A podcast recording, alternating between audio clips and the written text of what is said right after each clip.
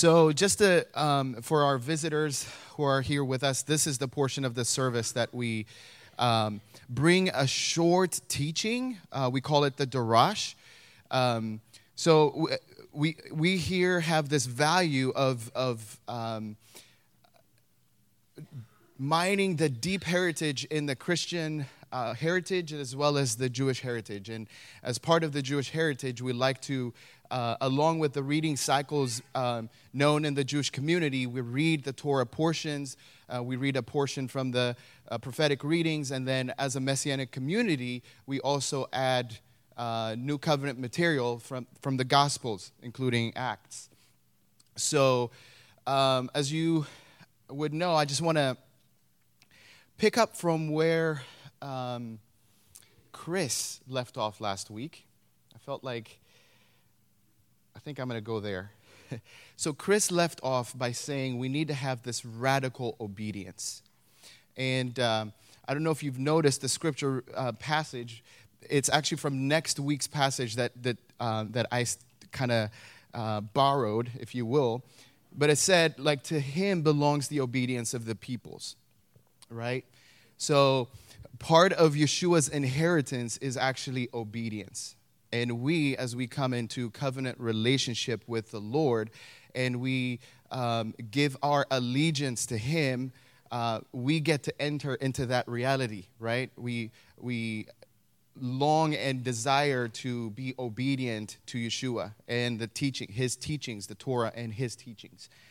So, to kind of give an overview, um, from this big storyline. So we're in the middle of the storyline of Joseph. And Joseph, uh, Joseph's story cannot be seen apart from the storyline of what God is trying to do. God's sovereign land, uh, purpose to protect and to preserve the Jewish people, right? There's this huge famine that's coming in into the land, and, and Joseph is the second person in command in Egypt. And we are progressing in the storyline where uh, Jacob and his family are now going to Egypt to be uh, protected and preserved um, through this, this amazing story of Joseph, right? This, this man who has suffered and yet has risen up for this particular time in, in, in time.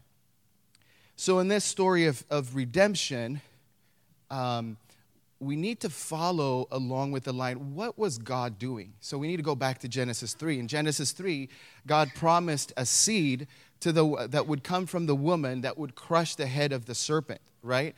And we trace that seed. So the seed is going from Genesis 3.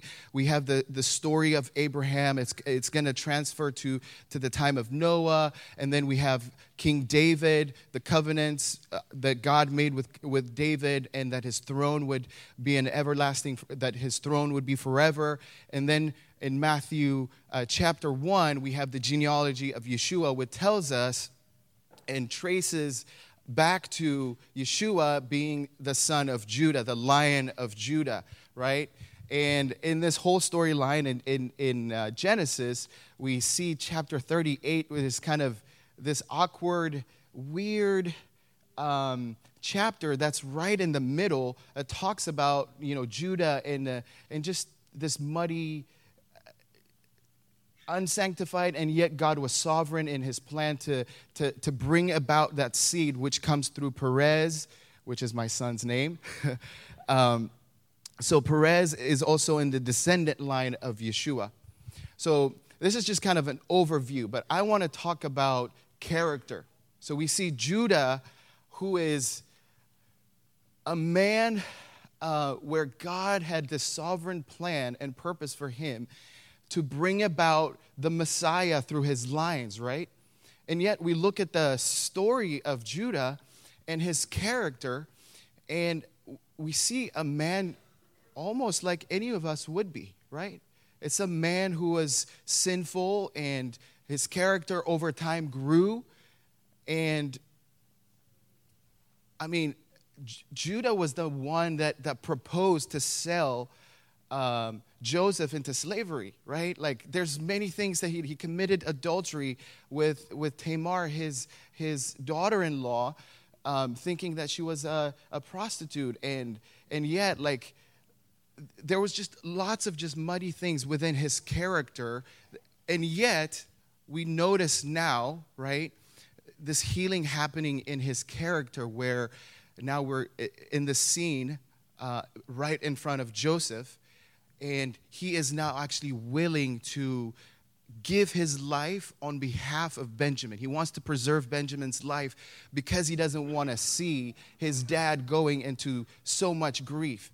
So, this span of time, I mean, it would have been, what, 30, 30 somewhat years that, that Judah's character kind of grew. I mean, he lost sons in the middle, and and and you, and we just see his character being molded and shaped to where at the point where at the you know the, the the points in time where his character wasn't there enough and he was sinning in his character at this point he was actually willing to give his life for his brother so that as I was kind of thinking about that, I, I, said, Lord, what do you want to say to our congregation about growth of character?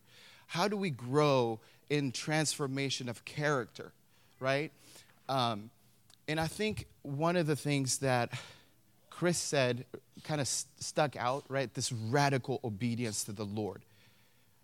But I want to build a little bit on that as well, which is we need to have, um, like, our characters need to be. Um, here, let me pull it up real quick. Yeah, so the refinement of our characters has to uh, have this essence of teachability. So, the word that I had for us this morning is in order to grow in transformation of character, we need to grow in teach- teachability. But for someone to be teachable, you need to be humble, right? Which Yeshua ex- expresses in his ministry. And this is actually a, a promise and a, a, promise in the new covenant that we have in Yeshua, this growth into the character of Yeshua. That's a promise that we have. So, meaning, uh, in order to be humble, we don't have to strive on our own to be humble. It's actually part of the promise. So, we can actually uh, just lean into the Holy Spirit for humility to walk out this really important um, aspect of being teachable in order to go grow in character. That's not the only uh, way that we grow in character, but teachability is one, I, I, think, in my opinion, is one of the greatest ways to be um, growing in character. So we have radical obedience and radical um, radical growth in, in being teachable and being humble. If we're not humble, we're, we're, we're always going to be puffed up in our own understanding. And we're always going to justify the, the things in our character, the ways that we communicate with people, the ways that we sin against our neighbor, even without knowing. We are not able, we, are blind, we have blind spots in that area if we're not exercising Yeshua's humility towards being teachable. But being teachable is not something we have to strive on our own because it's part of the promise of the new covenant. The Lord actually enables us through his Ruach to be teachable. So we need to see that as part of the promise that, that we have, that the Lord actually enables us and strengthens us to be teachable.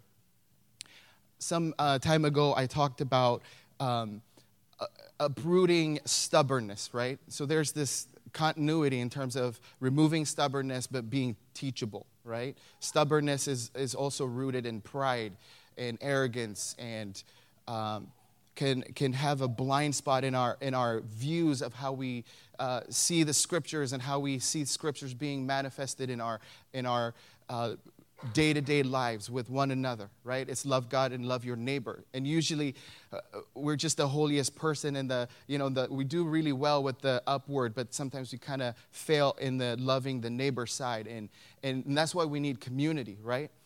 We need community because in the home group context or in the uh, friendship context or in, in, in personal relationships as we're talking to one another and spurring one another on to good deeds, this is where teachable, being teachable is going to be tested. D- did you know that, that at the moment of testing, that Judah was able to perform at the moment of testing because over 30 somewhat years he developed a character that when he was before Joseph, he was able to say, No, take me instead. It doesn't just come automatically, it's something that has to be raised. Uh, it has to be nourished, it has to be grown, but we don't have to do it on our own. We have community, we have the gift of the Holy Spirit and the promise in the new covenant itself, and all of heaven backing us up to grow in teachability. So I want to I want to just leave us with a question: Are we teachable? Are we teachable? Shabbat shalom.